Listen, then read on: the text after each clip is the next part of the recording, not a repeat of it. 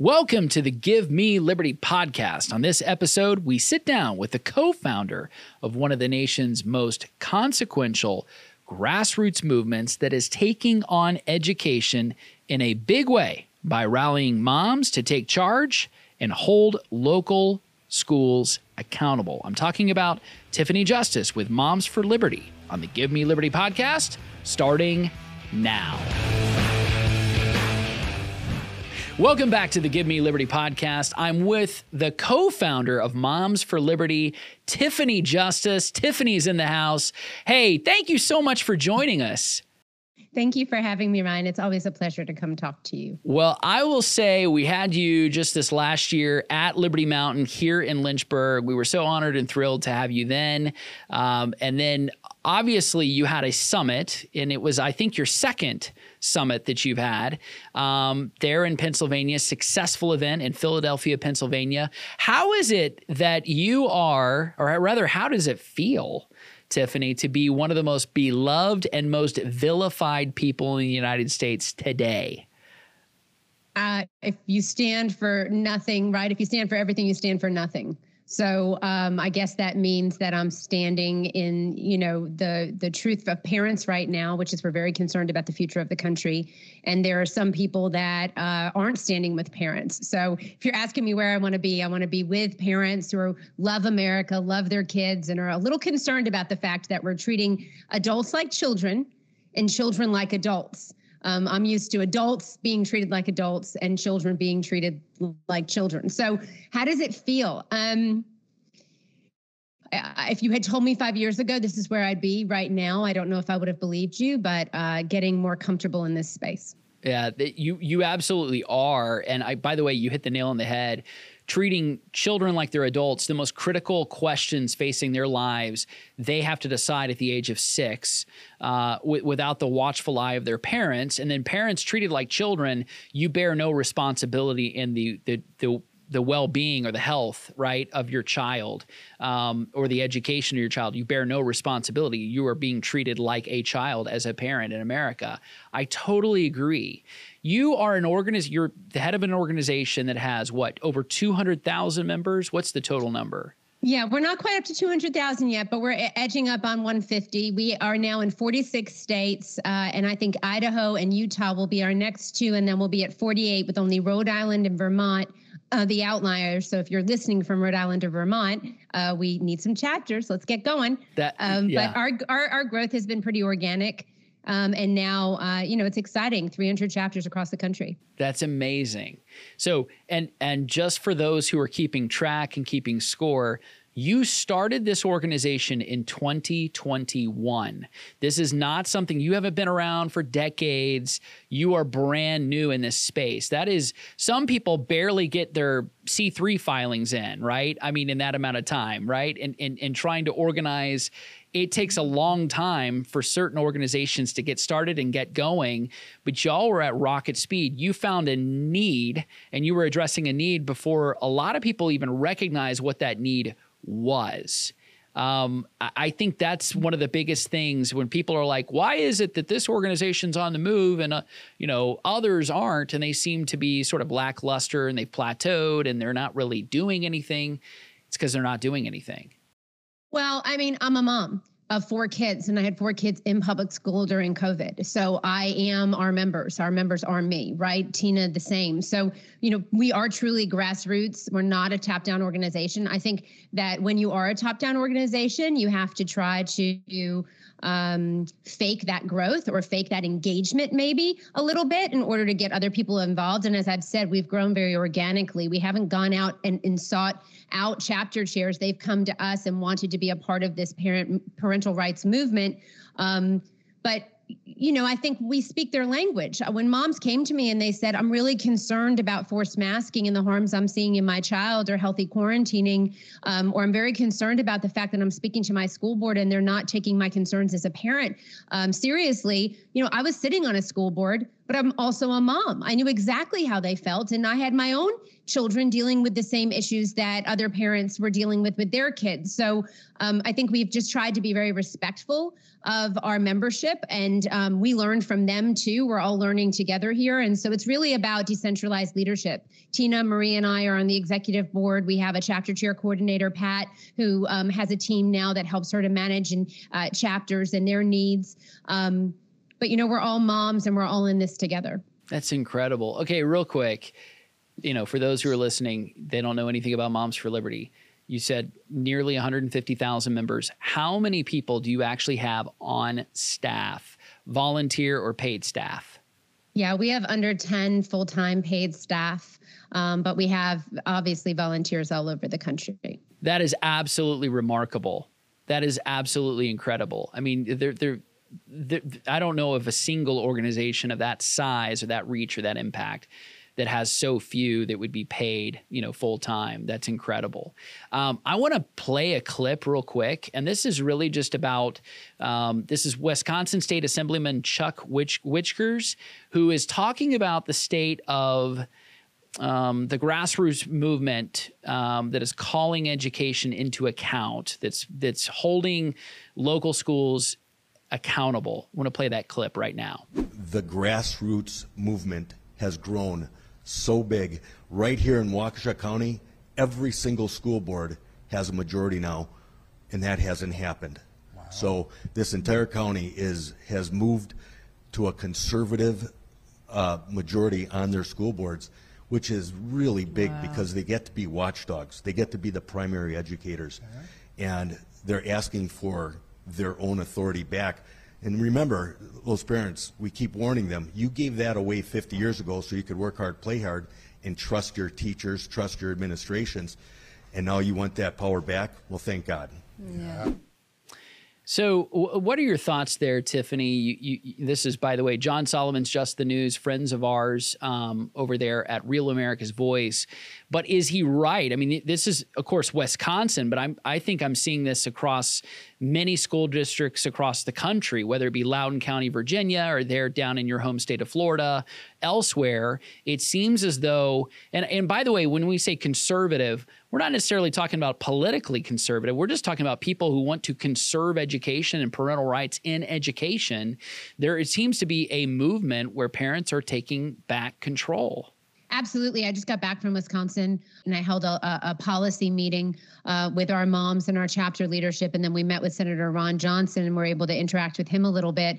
Um, I absolutely think that uh, American parents are reclaiming uh, public education um, from that very local level of school board uh, to doing work at the state through their legislative committees and then working with uh, federal representatives um, to really understand where the authority lies for decision making when it comes to our children and their education and our parental rights. Um, ultimately, the authority comes from us, the parents, right? The government doesn't give you your fundamental parental rights. They can't take them away. Those are God given rights uh, that you have. And so it's just very important for all of our parents to stand uh, for those rights. Um, Wisconsin, we'll talk about Wisconsin for a second. Reading scores are abysmal uh, in Wisconsin. Um, they actually also in Milwaukee have the highest disparity between black and white students in reading proficiency, with black students reading at 5% of black students reading proficiently in fourth grade. Um, so, uh, but overall, the average is not much higher. I think it's just barely into the double digits. So, um, you know, there's a lot of work to be done in Wisconsin. Um, but you're right. We are reclaiming school boards all over the country and, and helping liberty minded individuals to get elected to school board so that they can be the voice of their constituents. Ryan, what we saw during COVID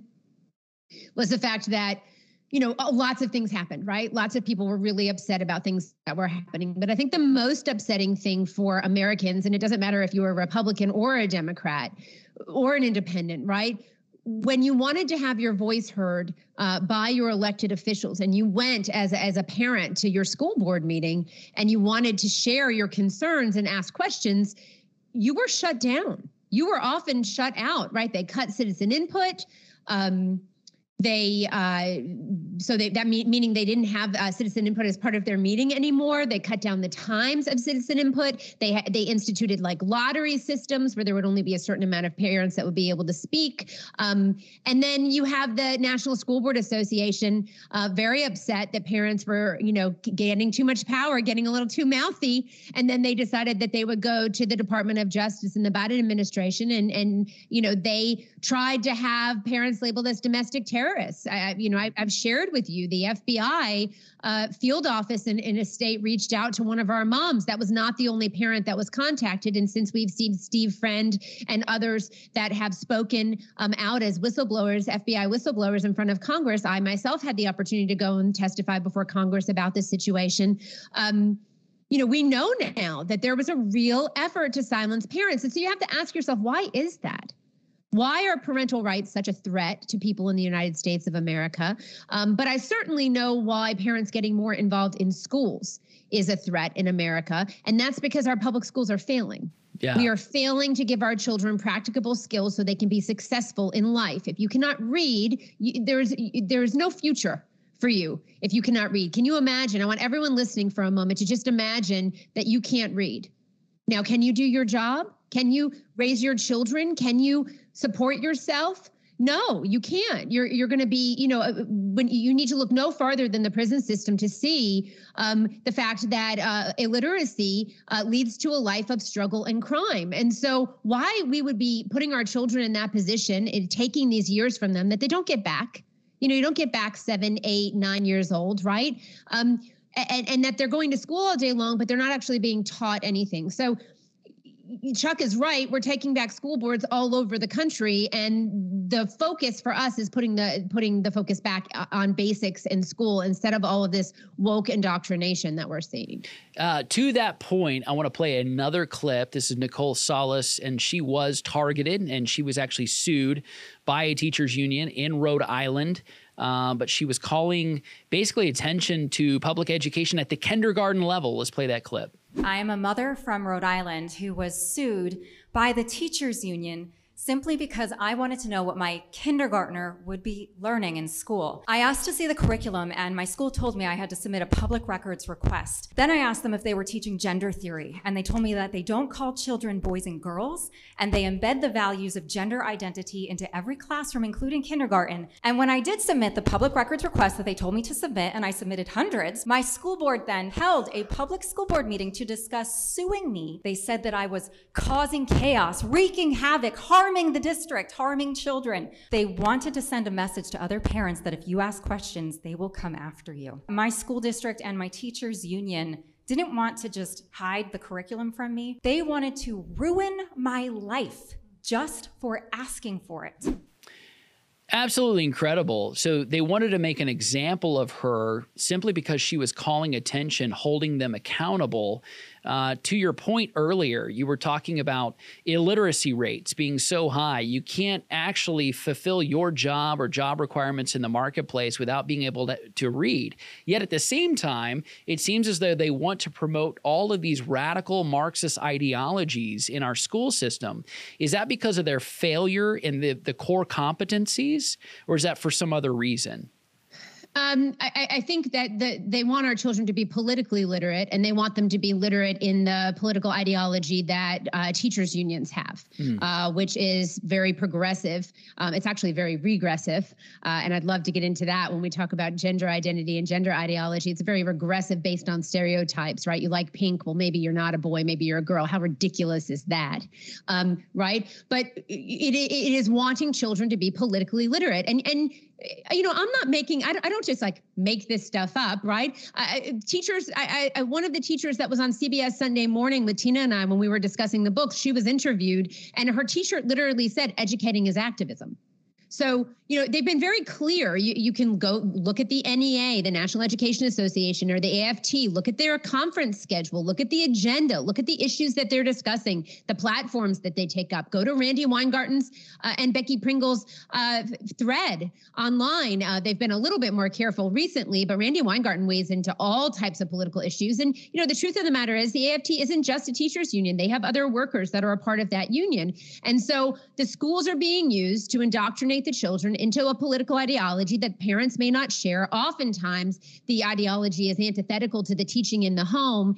And, you know, you and I can dive in a little bit into some of the different things that are happening around the country where parents are really saying, wait a second, you know, we want to know, first of all, what are you teaching my child? Right. So you have the fundamental right to direct the upbringing of your children. That's their education, their medical care, their morality, their religion. You have that right as a parent.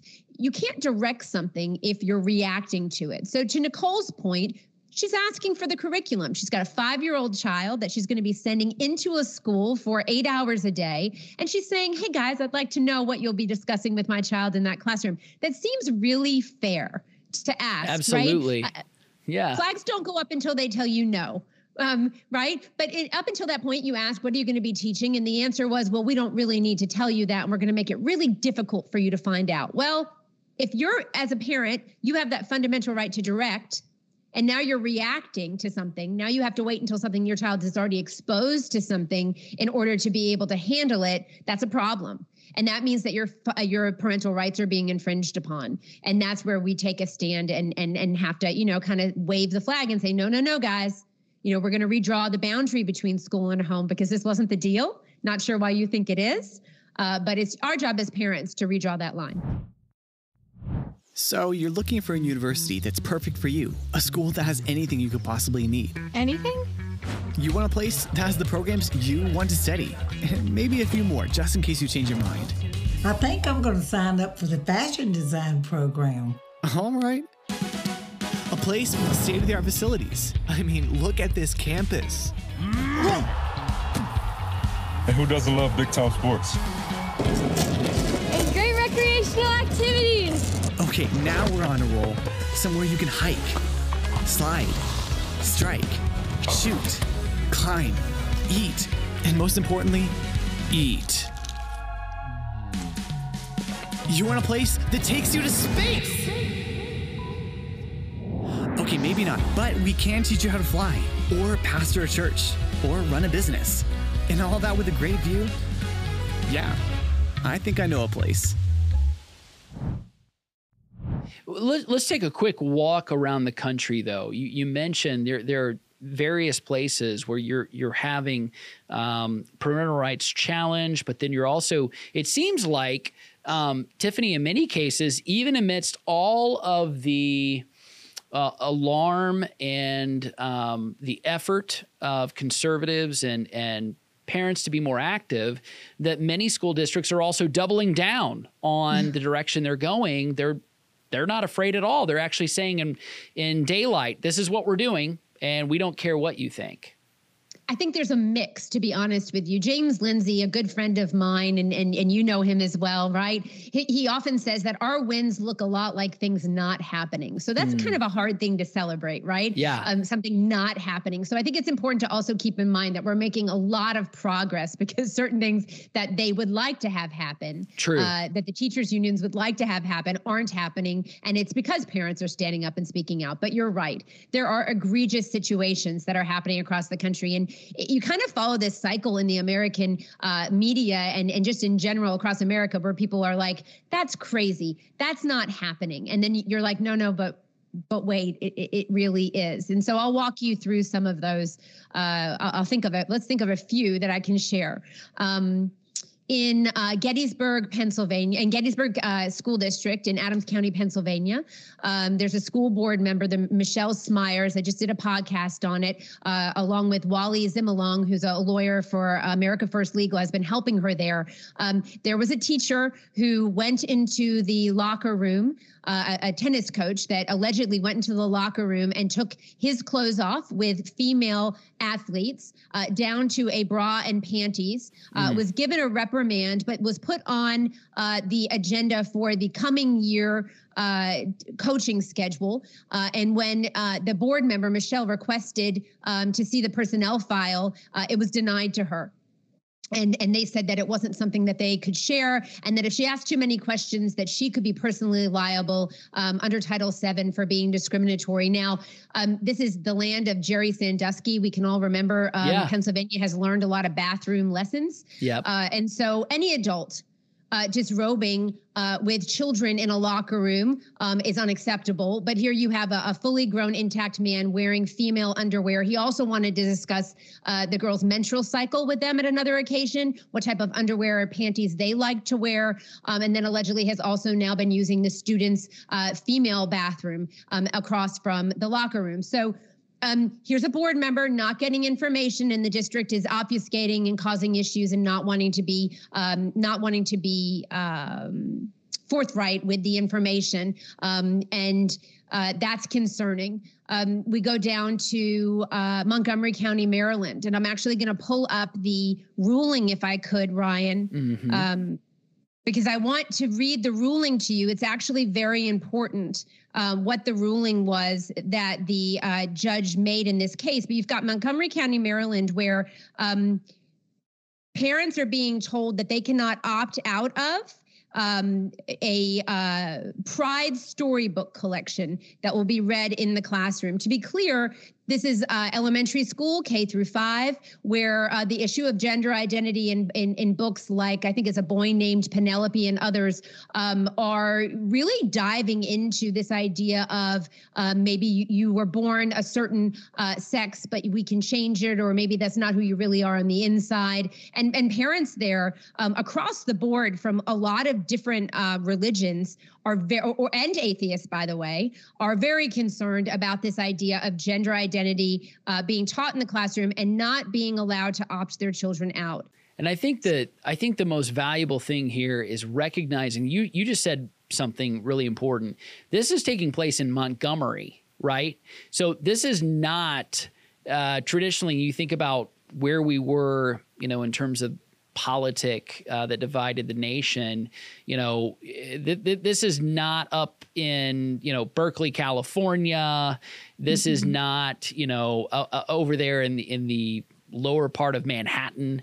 Um, this is you're you're talking now in the heartland of America. This is school district by school district, and so this sort of radical sexual um, gender identity and politic and ideology is pretty much infiltrating everywhere. So the battle lines in terms of where this is being drawn up, this mapping can happen at any local county, at any school district across the country. It doesn't matter where you live. No, 100%.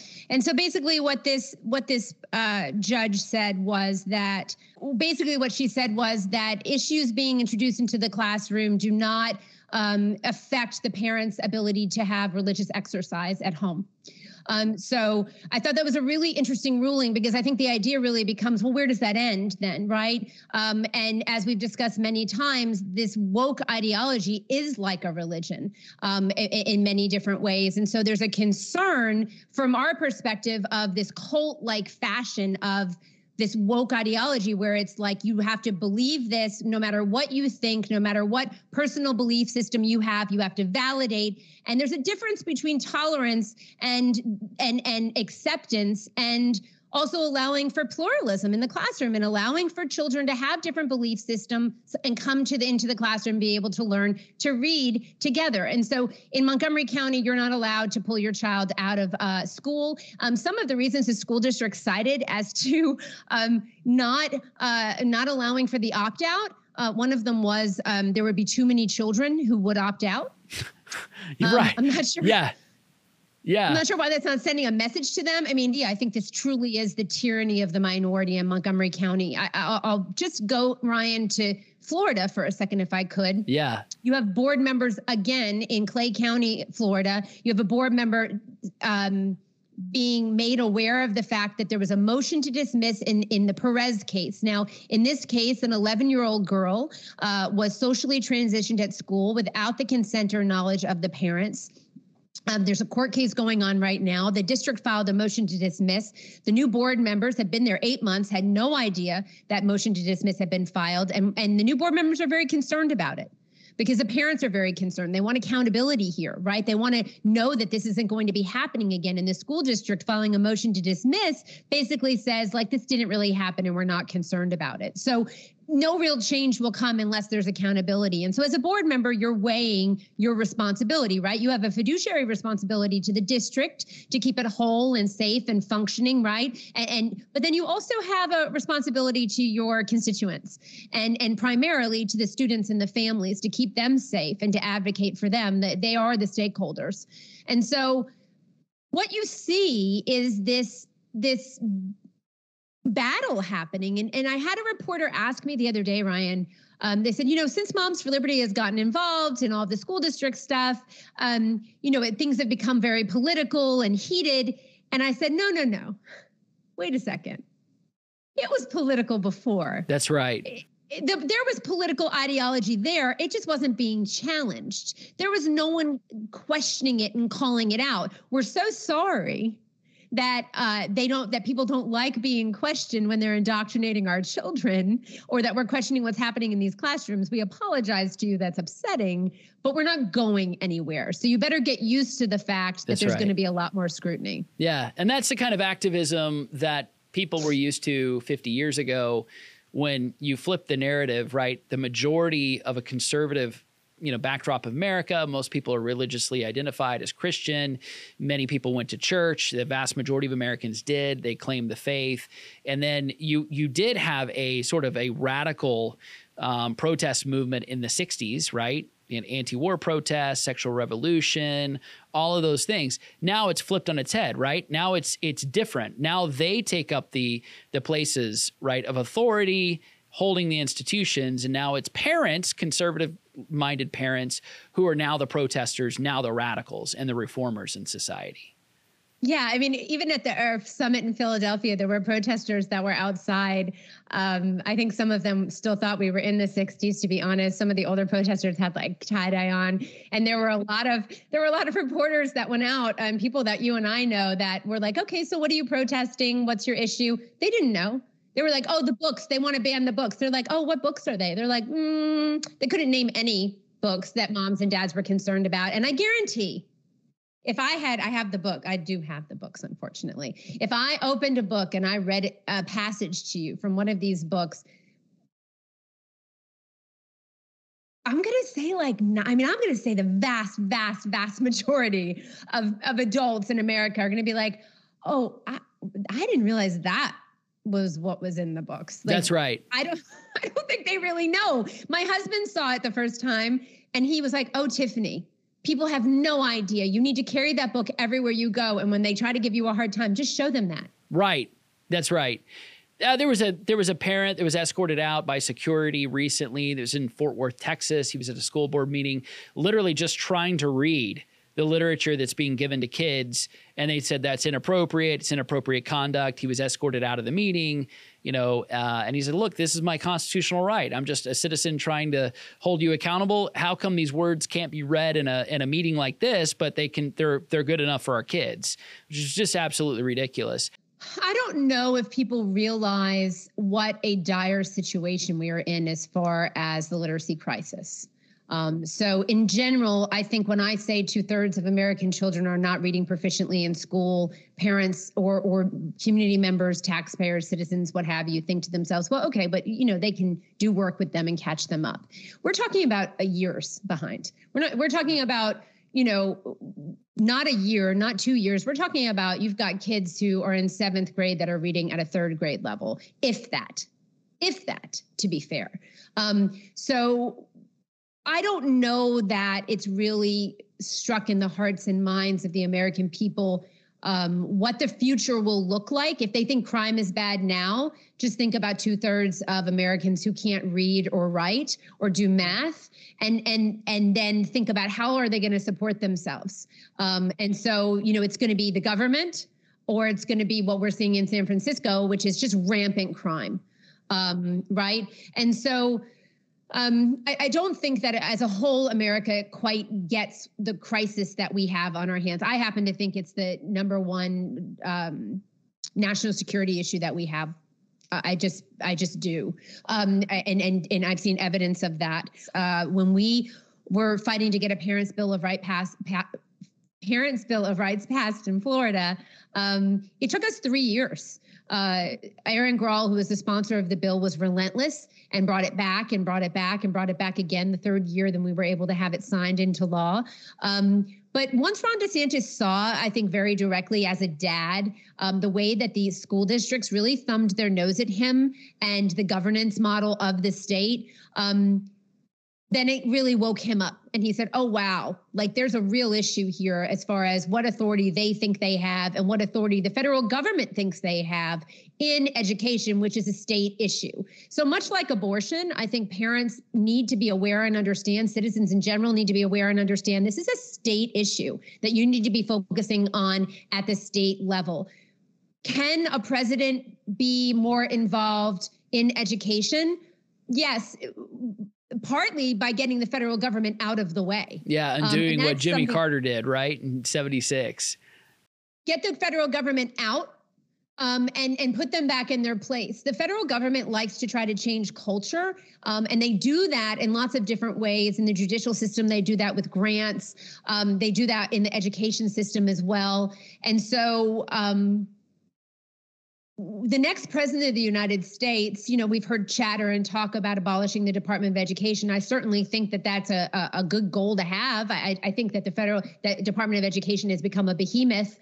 Um, and I know there are many different facets to it, and it's incredibly complicated. It will take a lot of work uh, to be able to scale back that department. But I do think there are steps that we can take to do that.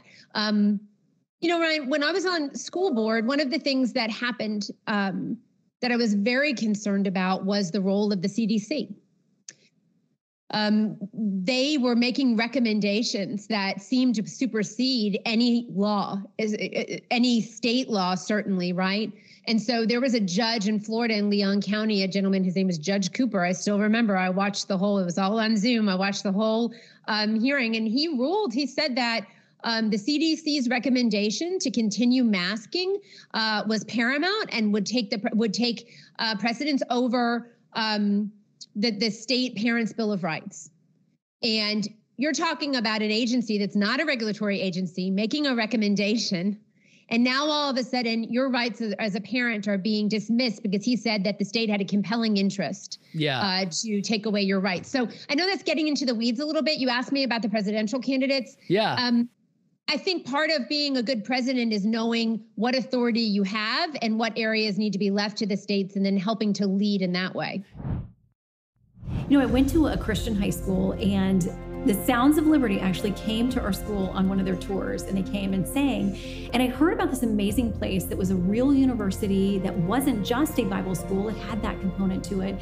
And once I saw Liberty, there was no other place for me because I knew that it was a place that would feed my faith but would also give me a chance to study and to grow and get a great education. And that business degree has taught me so much and given me so much of a foundation for everything else that I do and I understand about how our economy works. And I'm really grateful for that. This place is not the same place as when I was here because we did not have these buildings and these dorms and these programs and all of the beautiful things that are here. And Dr. Falwell was here when I was on campus and would talk about his vision for all those things. And it seemed so big and so unbelievable, but he clearly believed it. And God had shown him what this place would be. And I think all the time about whether he sees the progress and the, the beautiful things that are happening here on campus. But I know, and I think about the 50 years ahead that he would never want it to be about buildings or sports programs or anything else if we lose the focus, which is to glorify God and leave here to share the gospel. So while I hope all of our technology and our programs and our reach expands, the one thing I hope does not ever change is the mission and the commitment of this school. Okay, and I totally agree with you. I I, I want to say this, and by the way, we could go we could go for hours. We need to do this again, um, but this is kind of a, fi- a, final question, at least at least to wrap up this episode. Uh, Tiffany, do you think that given the current cultural climate, uh, there's certainly a lot of social engineering that comes from Washington D.C., and they're trying to use the institution, the public institution of education, to do it. Um, do you think there will ever be a, a, a, situation in the future moving forward, a policy proposal that would actually allow for the public classroom to once again accommodate for those who are practicing Christians, who aren't discriminated against on the basis of their religion. You know, perfect case in point is in Montgomery, allowing people to opt out, right? Viewpoint discrimination might say, "Hey, we're not allowing you to opt out. It's tough. You know, you're going to have to you're going to have to sit through this and be indoctrinated along along with the rest of the kids." The other part is just, you know, allowing a, a place for prayer, allowing a place for Bible reading, those types of things. Do you think there's ever going to be a situation moving forward where we'll, we'll be able to do that once again as a country, or do you think it's irreparably broken? I think that public education is of value to the United States. I think there's value in um, wanting to have a citizenry that can read and write and do math and function and has skills.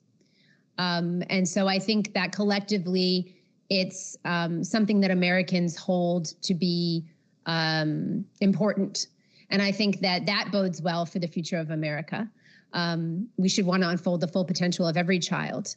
Um, as far as if if you want, if you're a Christian and you would like for your children to go to school in an environment where your belief system is uh, woven into, as you said, the worldview that it that it guides all of the learning that is happening with your child, then I think you're probably going to need to find a, a Christian school where you can help to make that happen. And I think through school choice, that does give people who would like for religion to be a part of their children's education um, and, and every facet of it, the opportunity to be able to send their child to a school that does that.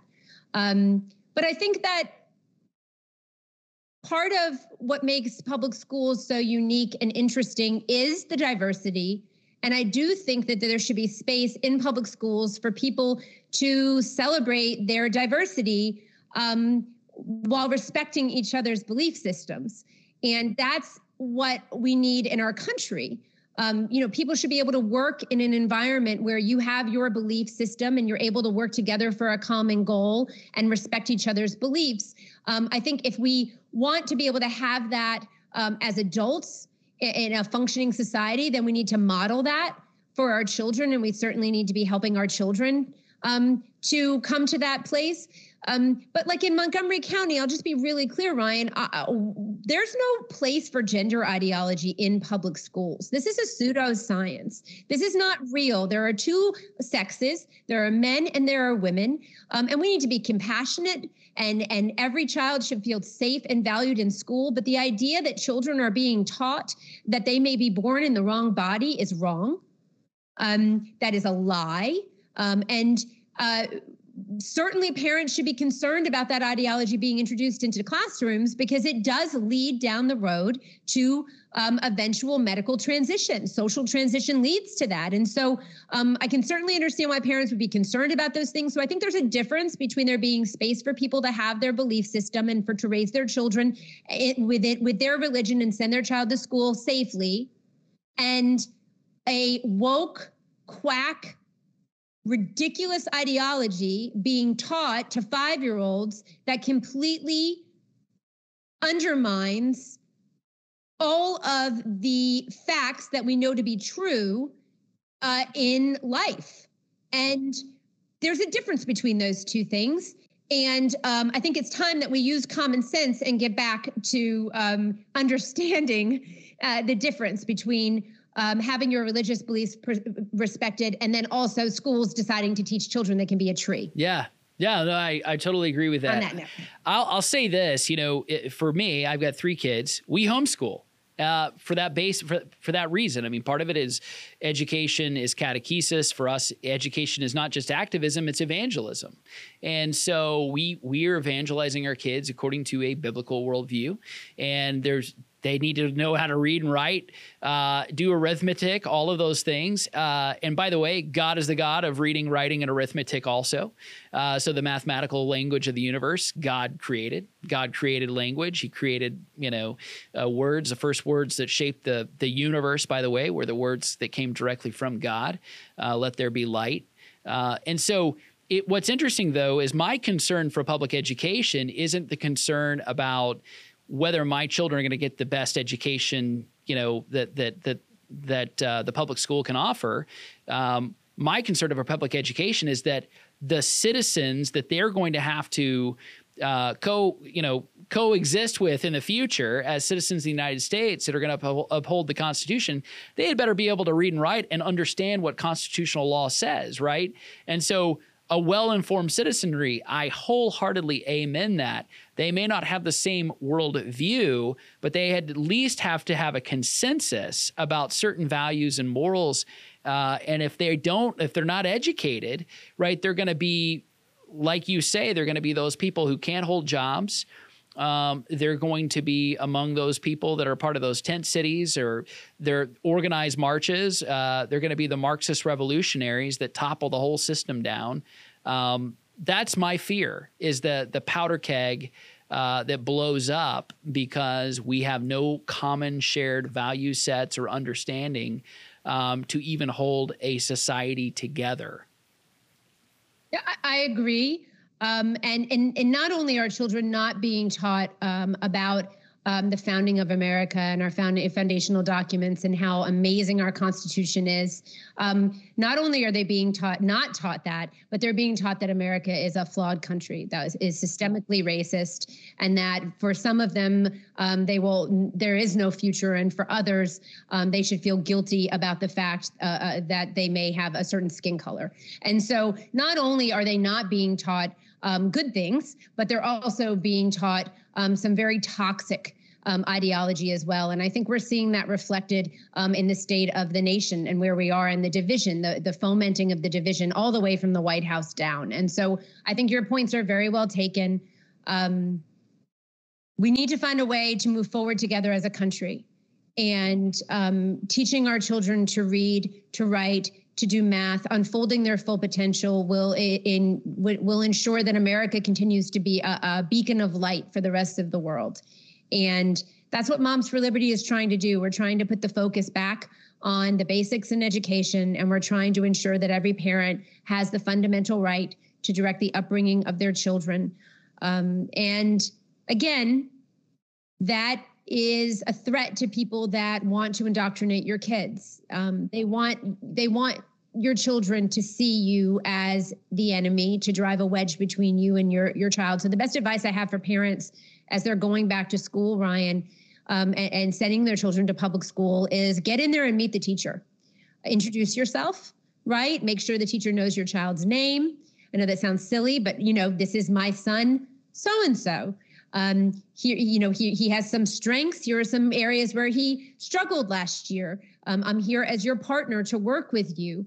Um, really, just you know, introduce yourself, build a relationship with that teacher. Let them know that you're concerned and that you care about your child's education. And then, if you're dealing with any issues um, with your child in school that you're concerned about, you know, again, you've established that relationship now. Make sure that your voice is heard. And if the teacher is not um, listening to you, then you need to escalate it to the principal uh, and then perhaps the school board or superintendent. But try to, you know, start with those open lines of communication and perhaps we can find a way to respect each other as we move forward. Absolutely. Tiffany Justice, thank you so much, co founder of Moms for Liberty. Thank you so much for your time and for joining the Give Me Liberty podcast. And folks, stick around for final thoughts. Thank you for watching the Give Me Liberty podcast. I'm so grateful for Tiffany and the entire Moms for Liberty organization.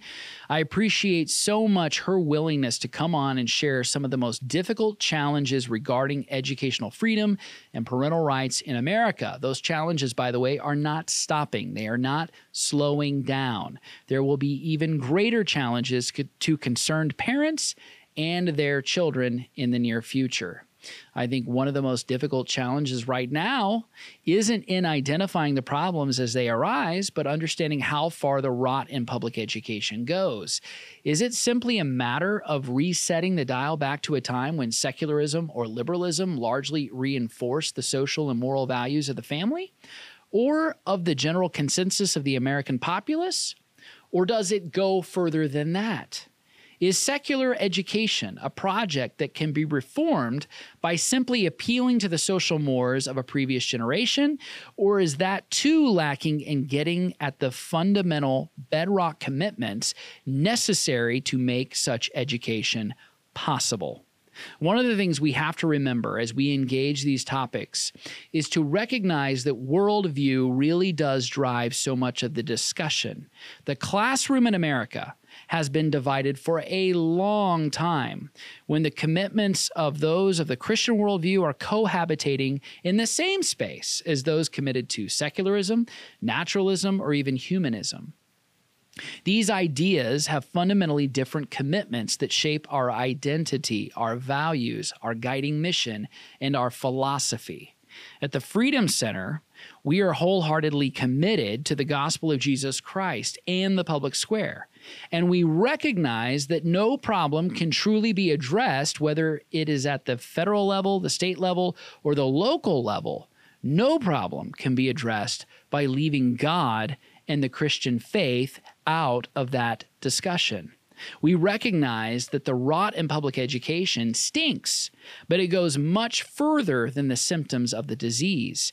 It requires not just a commitment to parents, but to a person and a power far greater than ourselves. It requires the grace and the mercy and the wisdom of Almighty God. We cannot expect anything to change in society without faith, repentance, revival, and reformation. America is in desperate need of that, especially at this hour, and we have a long, long way to go. Thank you for watching the Give Me Liberty podcast. Until next time, God bless you.